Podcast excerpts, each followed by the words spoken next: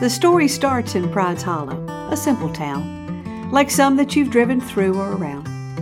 Too small to be known, too big to be quaint, where the current decor is peeling paint. A place quite out of reach that time almost forgot, doing the best they can with what they've got. It's quite safe to say that the story began with the death of a despised old man, whose wealth so vast it was only surpassed by the number of people happy to see him pass. So you can imagine their shock when they found he left most of his riches to every person in town. On one condition, it was clearly expressed that each person fulfill his dying request. A strange demand, an awkward test, the words of a man delirious at best. But there it was, as plain as day, the game that he required you to play.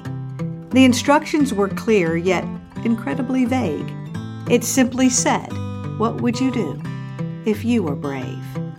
If you could do that one thing more than you have ever done before, what would you create if the slate were wiped clean and your rules allowed you the right to dream? What would you do? What would it be? This is the chance for you to see. So the town set out to fulfill this awkward request, just to get the money, most would confess. And yet, what happened changed them all. One at a time, in ways both big and small. And these are their stories, started by a man from his grave, of what people will do when given the chance to be brave.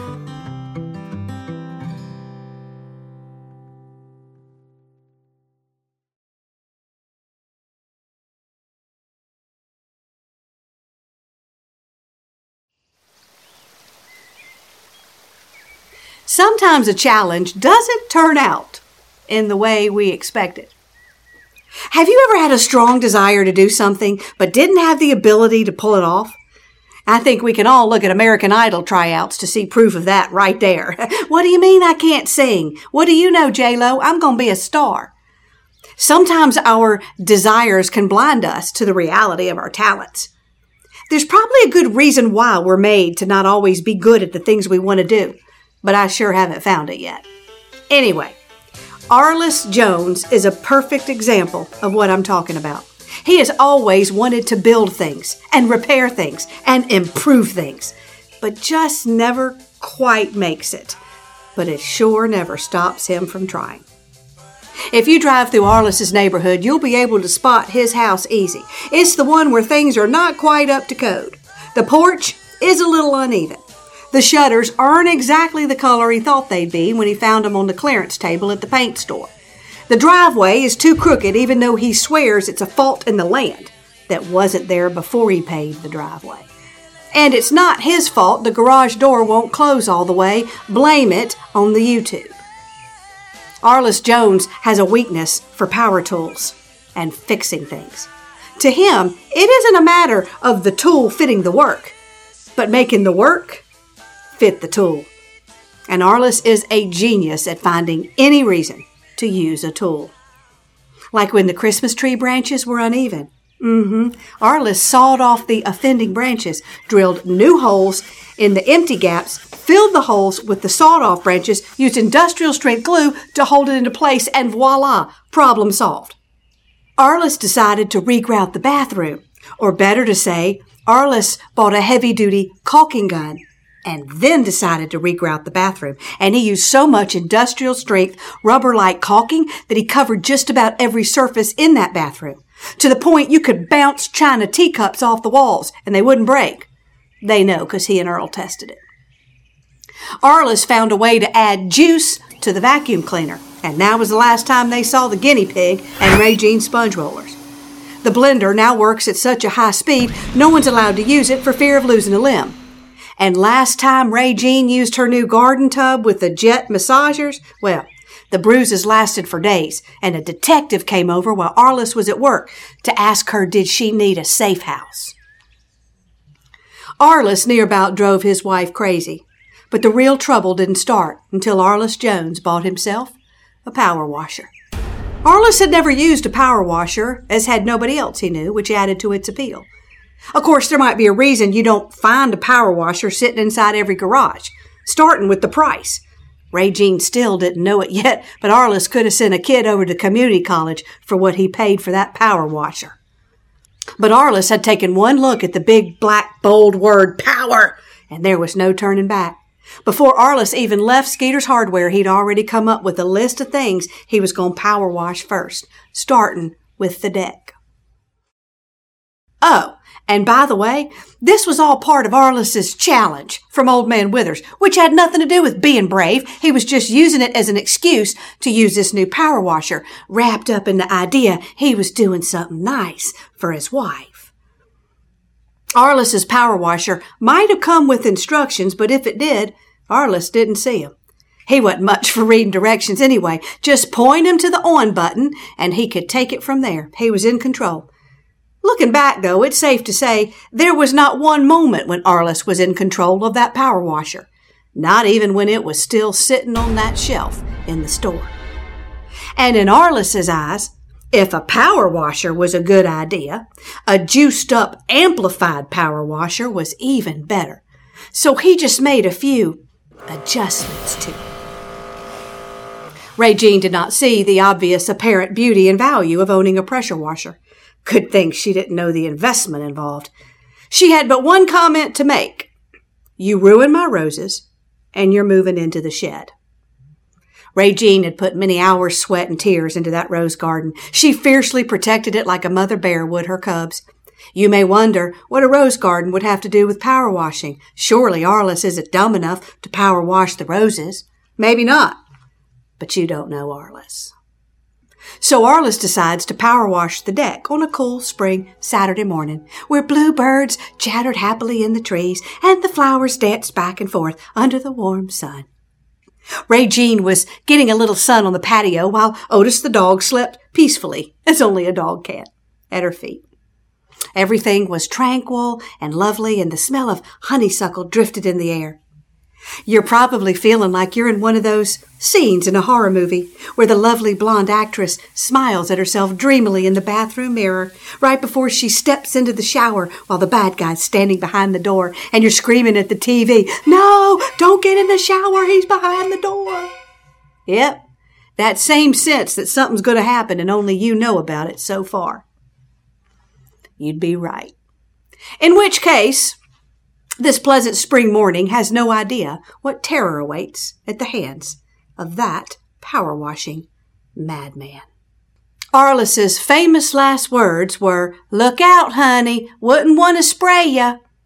And then it was like everything went into slow motion as Arliss's hand lowers to that on button and his words were drowned out literally by the opening spray of that power washer as it roared into that peaceful spring morning like an uncaged beast.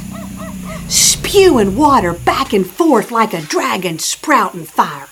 And it was taking no prisoners. Arliss had that look like maybe this wasn't going to be as easy as he thought.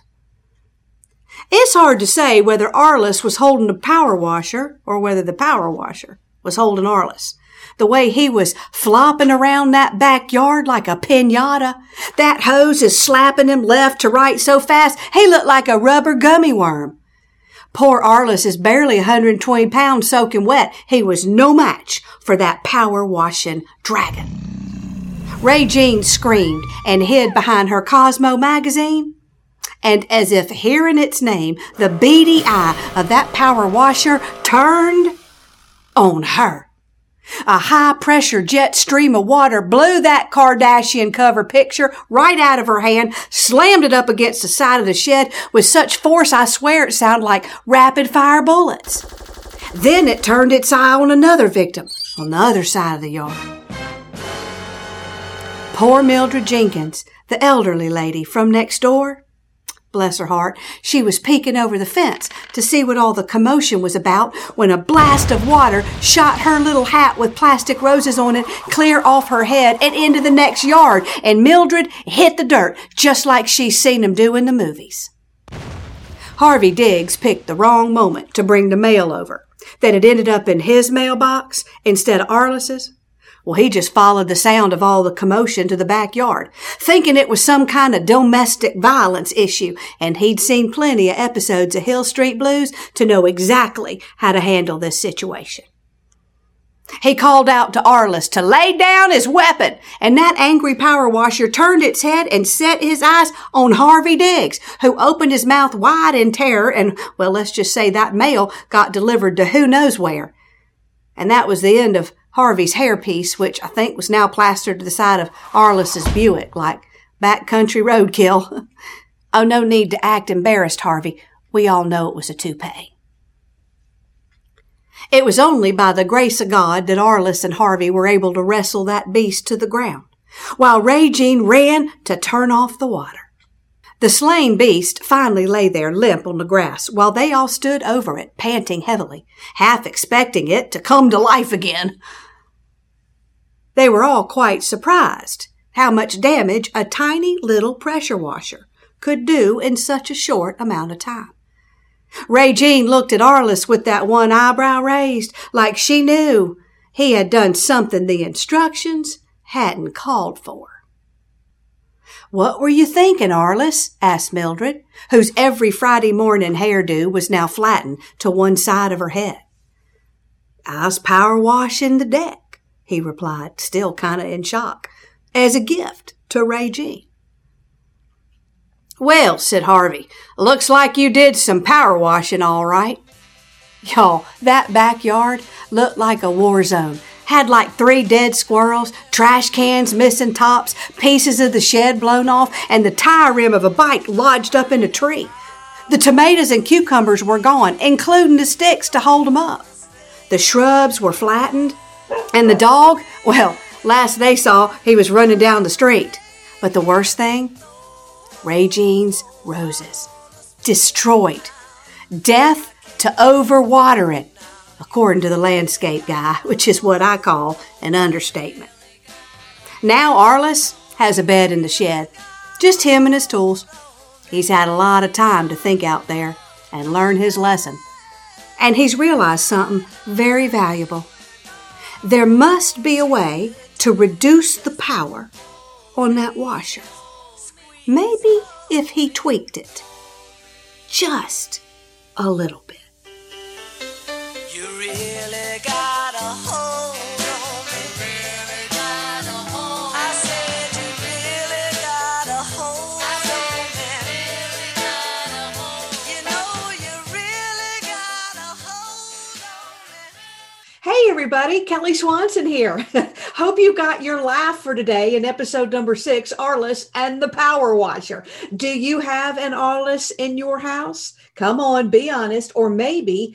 you are the Arliss. If you are, I just have to know what it is that you have done to power up things around your house. Or maybe this is going to be your spouse sharing those stories about what you have done. This episode was just for fun and silly. There's no real challenge in it. Um, let's just look at this as a chance to share those funny stories about the things our spouses or that we even do with power tools and the like, or maybe even DIY projects. Let's even open it up to anything do it yourself that didn't turn out the way you intended. Wouldn't that be fun? Yes. And if you could even post a picture, I would love it. I'm sure it will make those of us who've had those nightmares feel even better about it. So, share all your DIY project disasters that went bad. Uh, thanks for coming and watching this episode. Uh, I, I, can't tell you how much it means to me. It's like every viewer who watches it brings me joy. Um, really, I'm like at my house going, somebody else watched it. It's the weirdest thing. Uh, maybe I need therapy. Uh, but uh, seeing my dream out there in the world and and building a following of people who just want to hear stories has been something I've wanted to do for a long time. So if you haven't become a subscriber of this channel, there's a button down below please, please do that. You are helping me out so much when you click subscribe.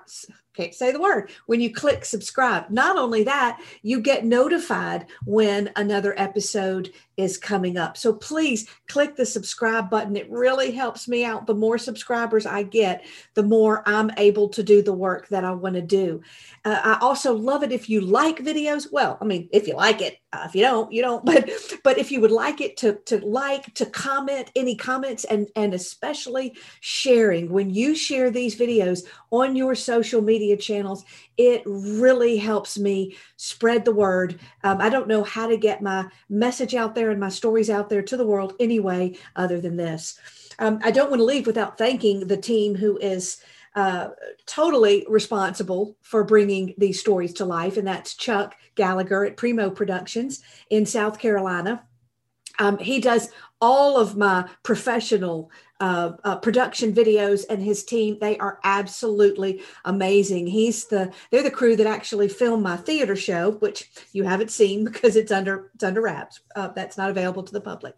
Uh, but he's done a lot of those clips. You've seen from it and uh, my girls night in if any of you came to the girls night in show uh, chuck and his studio did all of that the commercials the theme song everything. But chuck is the they're the the talent behind this story series. And i think like me when you look at the videos you're just amazed um, at what they can do. If you know anything about video editing, you know all the hours of work that and and that goes into every single moment that you see. And it's funny because every time one comes out, it's like I'm seeing it for the first time. I put the words on paper, I see it in my head, but when he brings it to life on video, um, I'm sitting there in the audience just like you.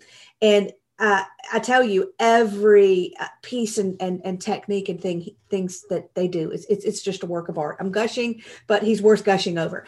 I also want to thank my patrons. Uh, patrons who are patrons, if you're not familiar, patrons are people who have decided to become patrons of my art, sponsors uh, uh, some of them. Uh, you're just you're, you really are sponsoring the work that I do and allowing us to do even neater things with this series. Uh, also, I think my my patron uh, thing is even cooler because we're building a cyber town and we're going to have activities that you can actually get your key to the city and move in to uh, Pride's Hollow. And we'll start doing fun things as our community grows with that. So if you want to check it out, I'm sure the links are going to be below on the video, but you can always go to patreon.com slash Kelly Swanson and that's where you can find out how to become a patron and how to uh, get your key to the city and come to some of the backstage uh, activities and things we will be doing. So, hope you had a good chuckle today. There are more videos to come, and I'm working. Uh, consistently to keep bringing these out to you. I hope you chat with me in the community thread or wherever you find access to me online. Let me know how you're doing. Say hello. Until next time, stay on the funny side. I'll see you soon. Bye.